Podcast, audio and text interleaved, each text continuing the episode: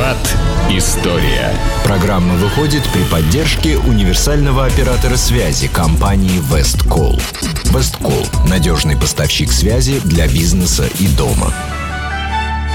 Добрый день, вы слушаете радио Imagine, в эфире программа «Виват История». Сегодня мы проводим программу под такие удивительные звуки э, соседнего офиса, который решил сделать ремонт именно в момент выхода нашей программы. Нас атакуют. Да, это, конечно, весело.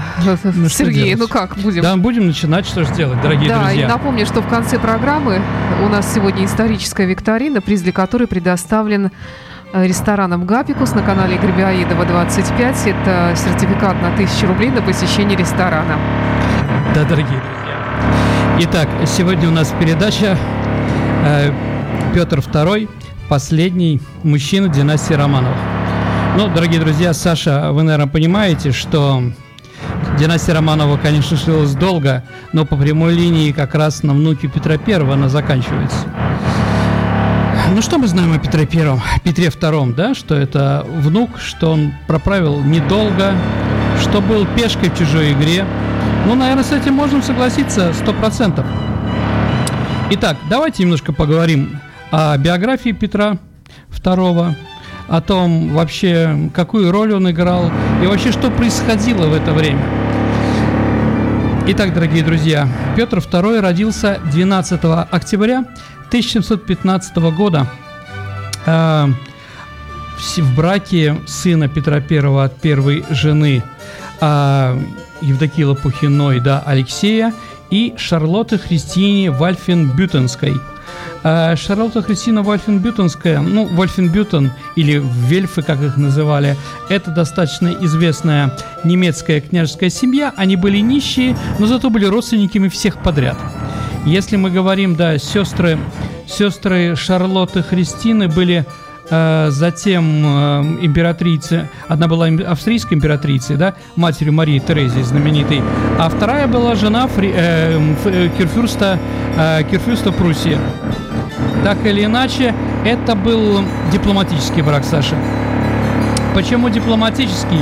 Ну, понимаете, женщина из Европы ехать в наши жуткие татары, да, в Орду, э, конечно, было страшно. И, в принципе, она писала своим сестрам, что, не дай бог, э, этот брак с московским варваром все-таки произойдет. Так или иначе, так или иначе, политика сыграла свою роль. И нелюбимый Алексей не любил Шарлотту Христину, ни Шарлотта Христина не любила Алексея, но брак выгоден был в первую очередь России и Австрийской империи в будущем, и он был заключен в 1711 году в городе Таргау. Саш, что у нас известно про город Таргау? Какие у тебя ассоциации? Я тебя с трудом слышу, если честно. Не, не. Все мысли мои. У меня никаких ассоциаций нет Хорошо. сегодня. Ну, дорогие друзья, если мы вспомним э, Таргау, это как раз на Эльбе, где была встреча э, была где встреча победителей американских войск и советских войск. Как раз это было в Таргау на мосту. А в том месте как раз и произошла эта свадьба. Да, не любили они друг друга. Алексей, ну, еще не начал посмотреть на свою чехонку Просковью. Если вы помните фильм «Петр Первый», там, да, как это хорошо. А, Телегина сыграла, по-моему, Телегина. А, вот. Так или иначе, семья появилась. Ну, что нужно от этой семьи? Рожать в большом количестве нужном, да, для укрепления межсоюзнических связей, связи между двумя странами и укреплять дом Романовых. Итак, эм, по одной версии Шарлотта Христина родила, если мы верить Википедии, да, а, родила двух детей, а по другой версии, которой я больше склоняюсь, сначала был мертвый ребенок, мальчик, а потом родилась старшая сестра Наталья, и последним в 1718 году, ой, простите, в 1715 году последний появляется Алексей.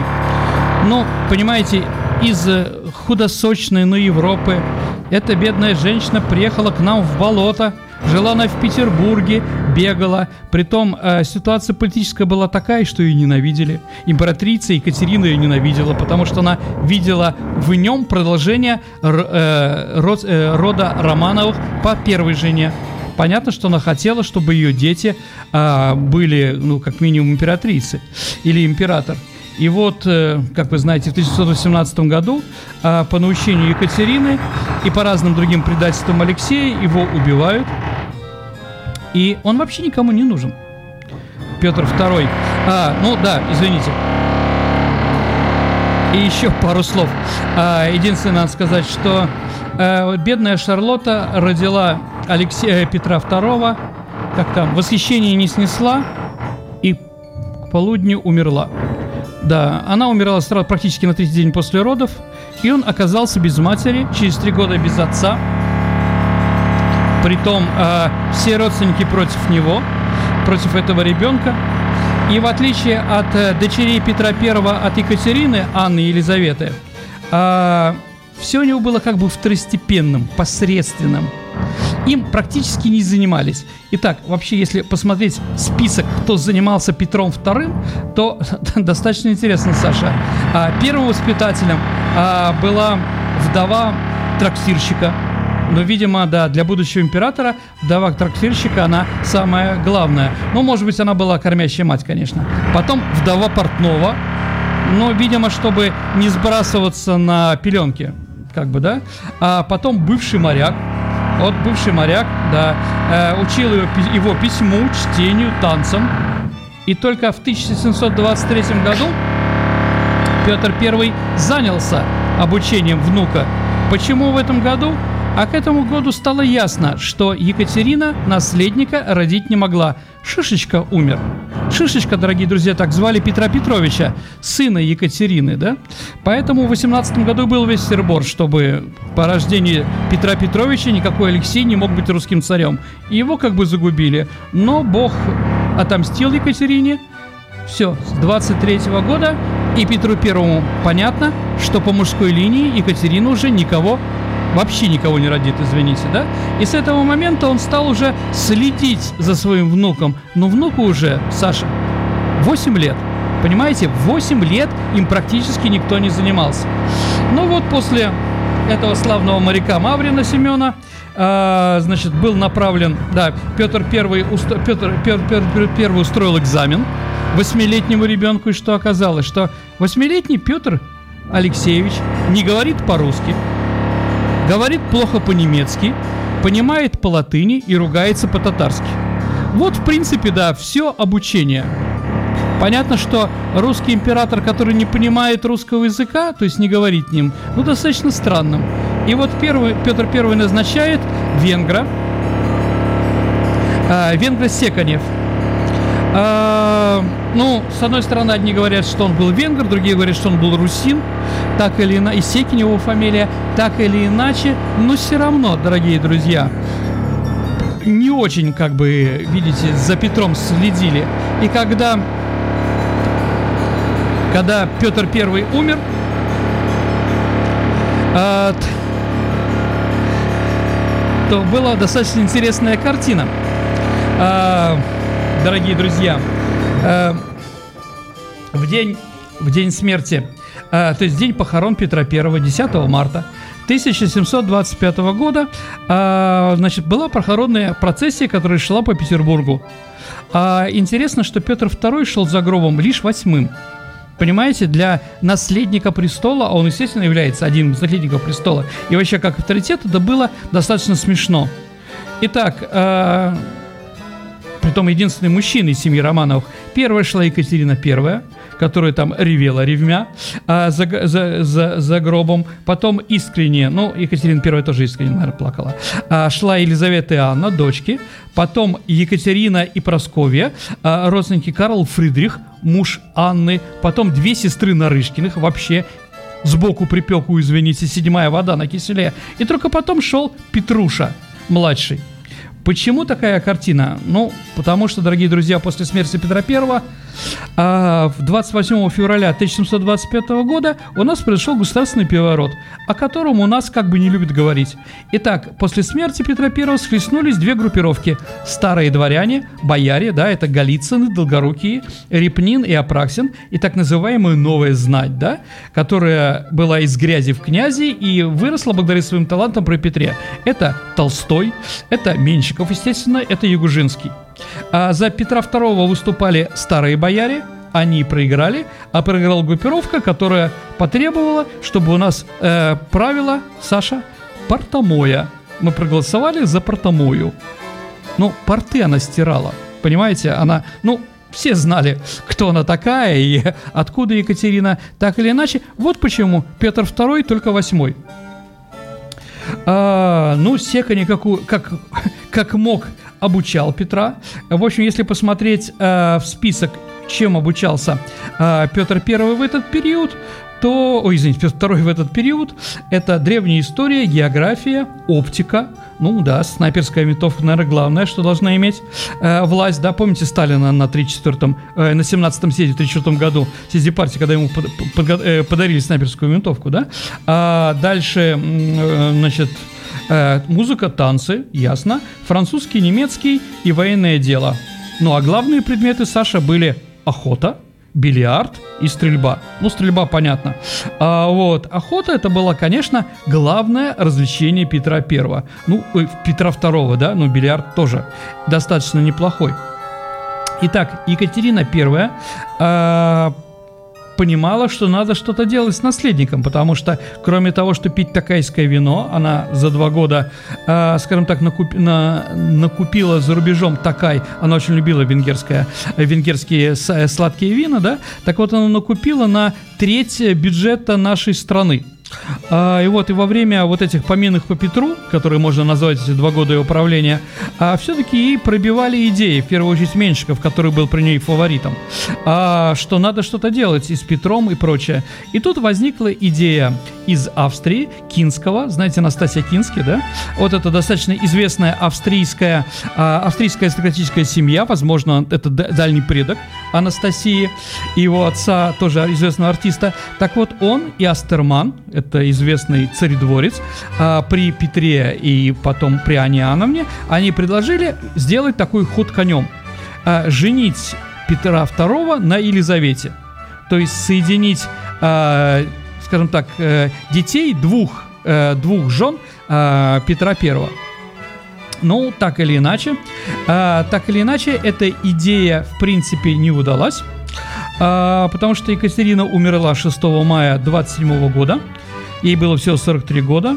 Ну, понимаете, да, во-первых, тогда вы жили достаточно э, тяжело и мало. Во-вторых, э, во-вторых, что можно сказать, время было достаточно серьезное, и как бы из э, прачки стать императрицей, пройти через многие вещи и многие болезни, но так или иначе она действительно умерла. А ее, э, ну, скажем так, Э, близкий ко двору и близкий ко двору ее дочки Анны, некто Басевич, составил духовную Екатерины I, которую она не подписала, а подписала ее дочка Елизавета.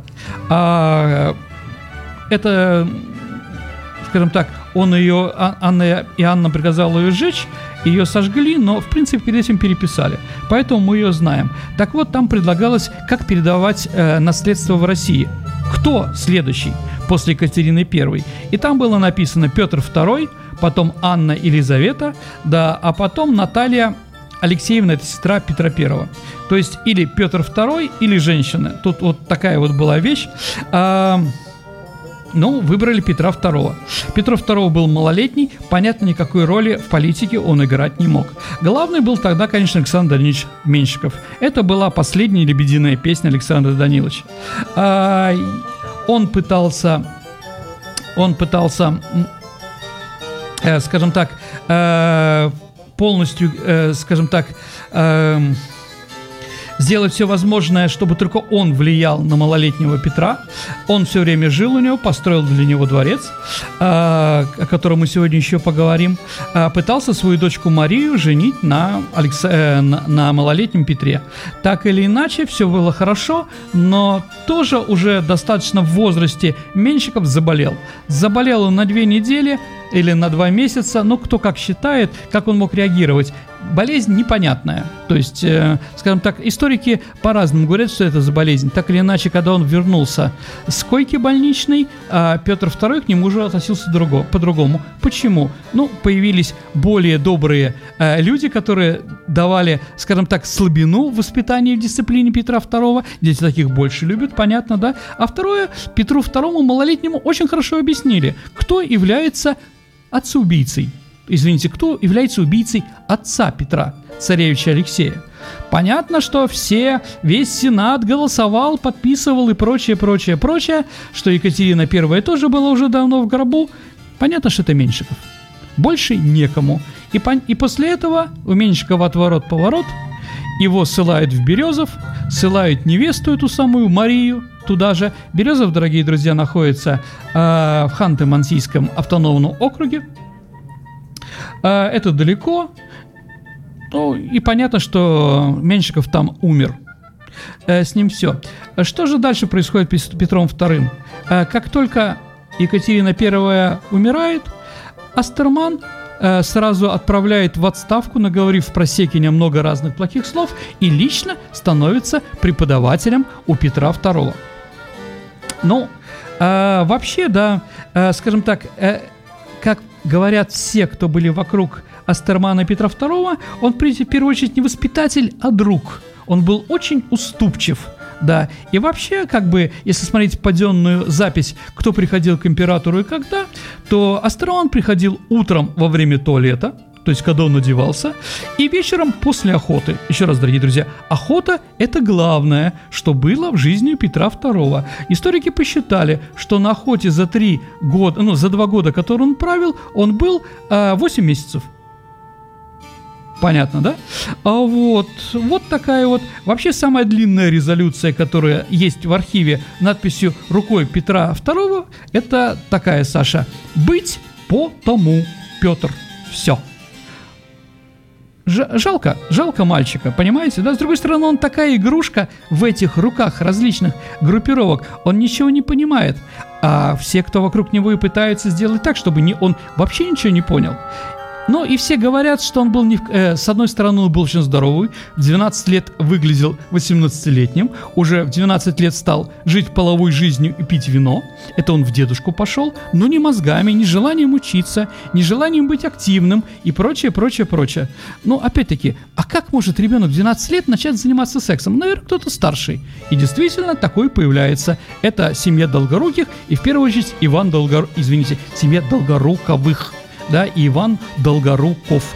Вообще Долгоруковы и Долгорукие – это э, фамилия одних и тех же э, Рюриковичей, но это не имеет никакого отношения к Юрию Долгорукову. Это была кличка, чер, это черниговские князья, это была кличка одного из князей Оболенских – да. И вот Долгоруковы, они как бы из этих. В 17 веке, по-моему, произошло между Долгорукими и Долгоруковыми. Потом, а потом в этой семье появится Екатерина Долгорукова, это марганантическая жена Александра II.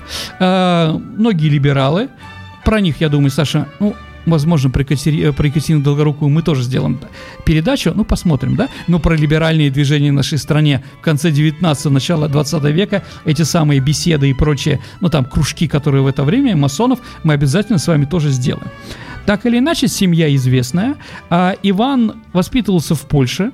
У него дядя был послом, э, папа Алексей тоже какой-то там привязался к Польше. В общем, он воспитывался там. Он был, главное, на по-моему, на 7 лет старше. Э, старше Петра II, надо посмотреть, на сколько лет, я чуть не могу так подумать, но он все равно старше, понимаете, да? Он все имеет, все знает. И вот 12-летнего ребенка научил. Понимаете, да? Кроме охоты, всех этих вот, да, походы по женщинам и так далее и тому подобное, Петру II, в принципе, ничего не волновало. А Долгорукие настояли о переносе Э, переносе э, столицы из Петербурга. Был момент, дорогие друзья, что при Петре II из Петербурга была перенесена столица в Москву. Почему? Ну, во-первых, старая знать хотела вернуть все, как было по-старому, да, в Московском царстве. А вторая ситуация, да, Петров, да, ну, скажем так, место-то гиблое. Санкт-Петербург, а, не очень здоровая. А самое главное то, что Петруше сказали, к бабушке поедем. Тут еще у нас бабушка появляется. Бабушка, дорогие друзья, это э, Просковья Илларионовна Лопухина. Это первая жена Петра Первого. У нас ее показывают как глупую девчонку, которая ничего не понимала в политике. То, что она, э, скажем так, э, вообще не понимала замыслов, потому что была... Один маленький момент, дорогие друзья – она была старше Петра Первого на три года. Да? Все-таки, Саша, согласимся, что в 17 лет, а ей было 20, да? Ну, примерно говорю, да, когда у них было бракосочетание, наверное, женщины 20-летние по уму намного превосходят молодых людей, да? Вот, да, в сексуальном плане, конечно, она была, да, несведущая. Понятно, почему. Да, Петр был, конечно, подготовлен к этой к свадьбе больше, да, но все остальное это она была умнее и прочее. Опять-таки, умнее не будем говорить, опытнее. Вот, так или иначе, да, она Прасковья Илларионовна Лопухина, но не понравилось, э, скажем так, э, Нарышкиной, маме Натальи Нарышкиной, имя Просковья, ее сразу перебели, переделали в Евдокию. Да, и она стала еще Евдокия Федоровна.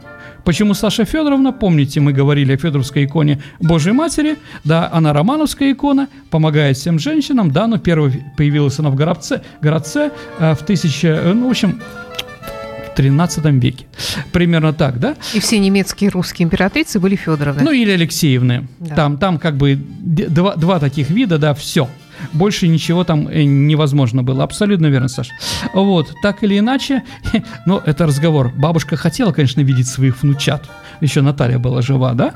А, вот, но Петр второй ее не хотел. Почему? А бабушка начнет учить его жизни, а ему это абсолютно не нужно. И вот все, э, ему больше нравилось ездить в Горенки. Горенки это в Балашихе, дорогие друзья, это имение Долгоруких.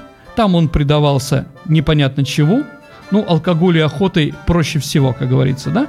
А, вот, ему туда было. Самое интересное, что восстал, э, восстали э, посольства, э, все, э, все представительства в Москве. Они буквально пишут у всех известных ди, э, дипломатов и известные посольства письма домой одинаковые. И Уитворта, и Деларио, это испанский посол, Уитворт английский, это предок того Уитворта, который бил Павла Первого. Они все писали, а мы здесь не нужны а уберите нас из этого болота. Еще потом, да, вся, вся дипломатическая, да, и все наши враги, как будущие европейские, чуть ли на коленях просили, батюшка, не увози из Петербурга. Ты как бы этим покроешь конец будет всем реформам Петра Первого. Не провози обратно в Москву. И как только в Москве оказалась посоль... э, столица, да, они сразу попросили, а, верните нас обратно. Пусть не будет больше посла, да, послу делать нечего. Извините, где он там по 4 недели ходит на охоту, да, не возвращается. О чем с ним беседовать? Да и запис...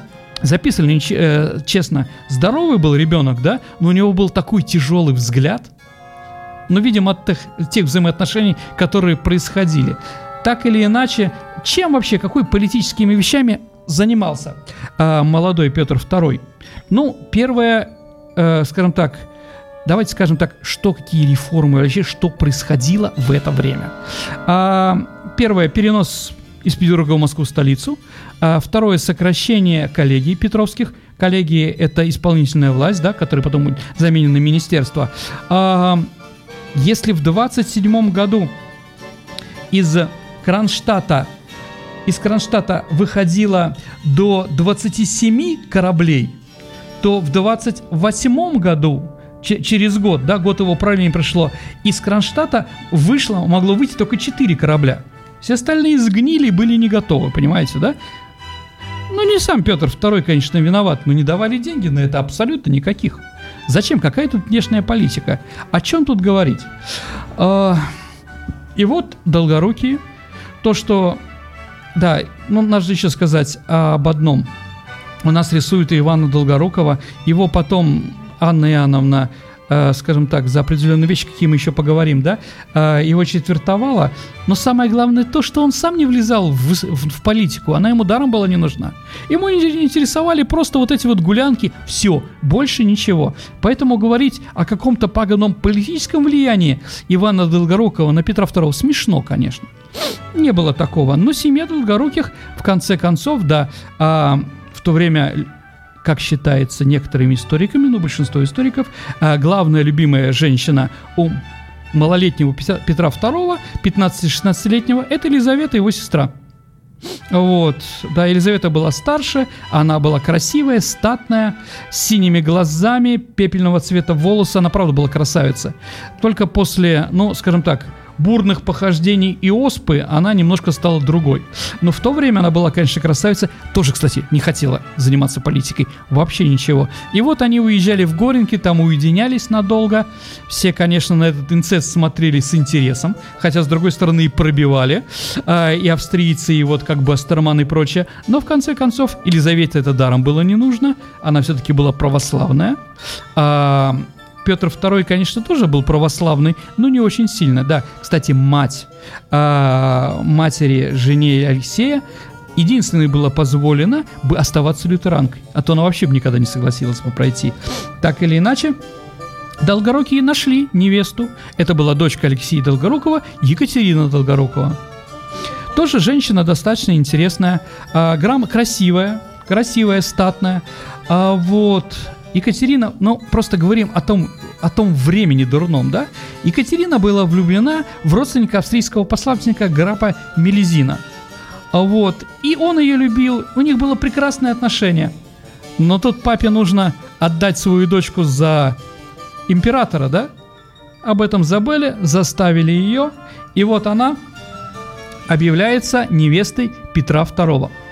Она получает титул его высочество государыни невесты, но ненадолго, да, а, значит, 19 ноября 29 года Петр II объявляет, что он будет бракосочетаться с Екатериной. 30 ноября происходит обручение. А в этот же день происходило обручение еще Ивана Долгорукова. Э, для него нашли невесту Шереметьеву, самая богатая дочка фельдмаршала Петровского, да, самая богатая невеста, 15 тысяч э, душ только крепостных и прочее. Вот это и было Ивану было нужно, никогда политикой не занимался, так или иначе.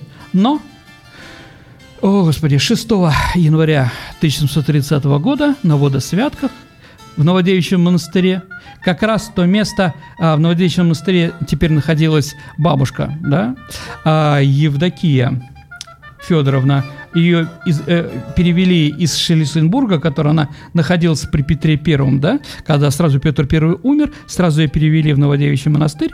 И вот все люди, которые хотели как-то э, чтобы больше у них была карьера и прочее, все ездили в Новодевичий монастырь молиться самый известный там иконе. Ну, понятно, кроме того, что молились, они пытались еще разговаривать с бабушкой царя.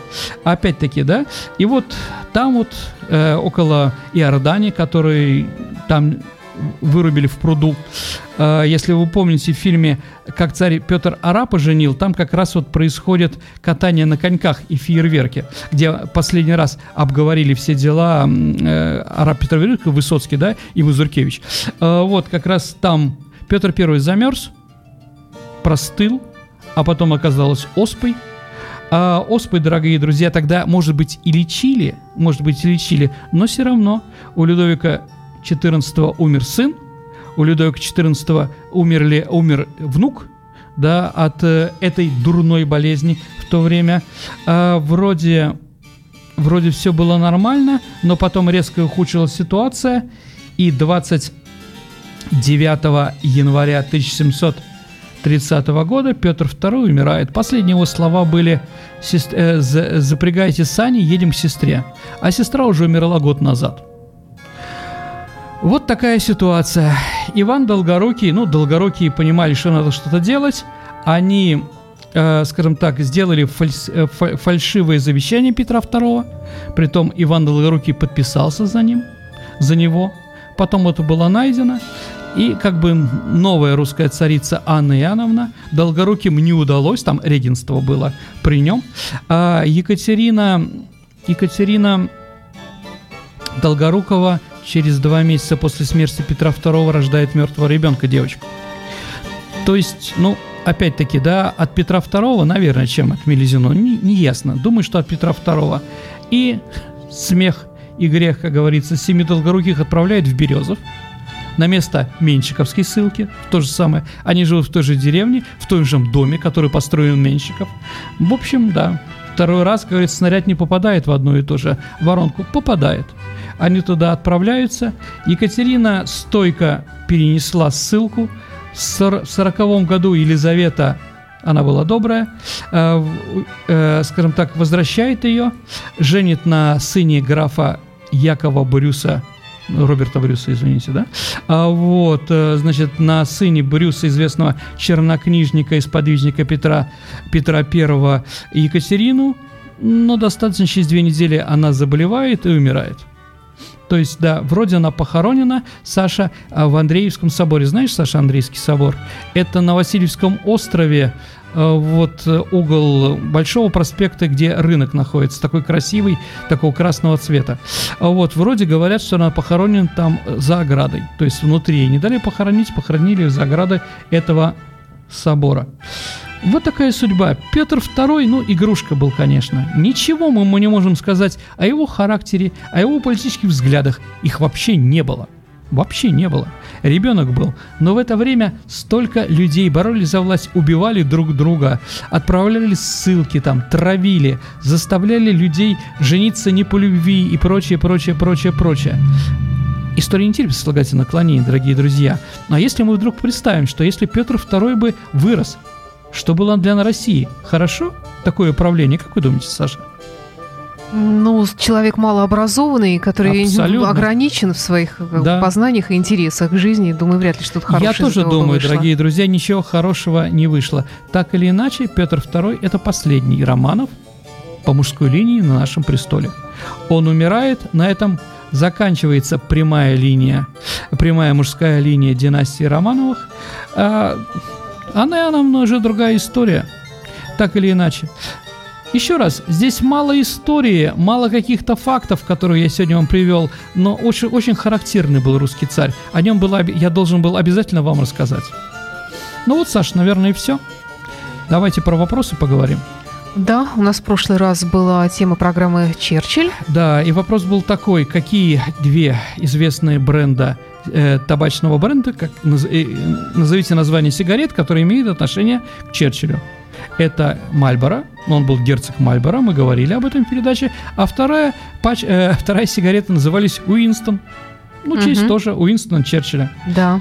Вот, кстати, и Саша, я тут узнал, ну, к сожалению, бывает так, что после передачи э, Джон Леннон назван в честь Уинстона Черчилля. Знали об этом? Джон Уинстон Леннон. Да, да, да, да. То есть он родился во время войны. Я знала, что он Уинстон, но не знала, что, что ну. это в честь Черчилля. Вот видите, ну, да. Да, кстати, да, почему нет? А сейчас вопрос э, про... А мы победителя не, не огласили. А, извините. Давай, давайте, огласите. Так, это у нас... Э, Сергей Новожилов, наш слушатель из, из Америки, единственный, кто правильный ответ, кстати, прислал. Ну, не представляю, как вы получите этот приз, но все равно... Э, да, Требуйте у компании Да, других у нас вариантов, кстати, нету. Есть, есть, вернее, другие варианты, а но а, а какие наполовину правильные. Ой, слушай, Сергей, я сейчас не буду Хорошо. искать, ну вот там были разные комбинации из, из слов. То Мальборо, то еще что-то. Понятно. Вот, но... Хорошо. Так. Хорошо, мы поздравляем, Сергей, вас. Да. Ну что, приезжайте к нам, э, если будет время. А сейчас вопрос про Петра II. Дорогие друзья, что сейчас находится в, э, в Петербургском дворце Петра II? Ответа может быть два. Сразу скажу. Ну, или один. Да, развернутый, да. Э, ваши ответы вы можете оставлять на нашем сайте imagineradio.ru в анонсе программы «Виват История». Сегодняшний анонс висит здесь у нас на сайте. И здесь есть кнопочка «Задать вопрос», кликайте на нее и там пишите да, ваш друзья. вариант ответа. Угу. И не забудьте указать ваше имя, фамилию, отчество для того, чтобы и номер телефона для того, чтобы мы могли с вами связаться и вручить вам приз. А приз предоставлен рестораном Гапикус. Это сертификат на 1000 рублей на посещение ресторана, который находится по адресу канала Грибоедова, 25. Ну что, дорогие друзья, мы еще раз убеждаемся, что сила слова нашей передачи останавливает даже стройку. Да, и просим извинения у наших слушателей за то, что первая часть программы у нас сегодня получилась такой шумной, не по нашей вине, к сожалению. Увы. Увы, ну всякое бывает в нашем старом городе, где все время что-то ремонтируется. Сергей, спасибо и до встречи через неделю. До встречи, дорогие друзья. Сергей Виватенко, Александра Хармашова, программа «Виват История». До встречи. Программа выходит при поддержке универсального оператора связи «Весткол». Radio Imagine. It's easy if you try.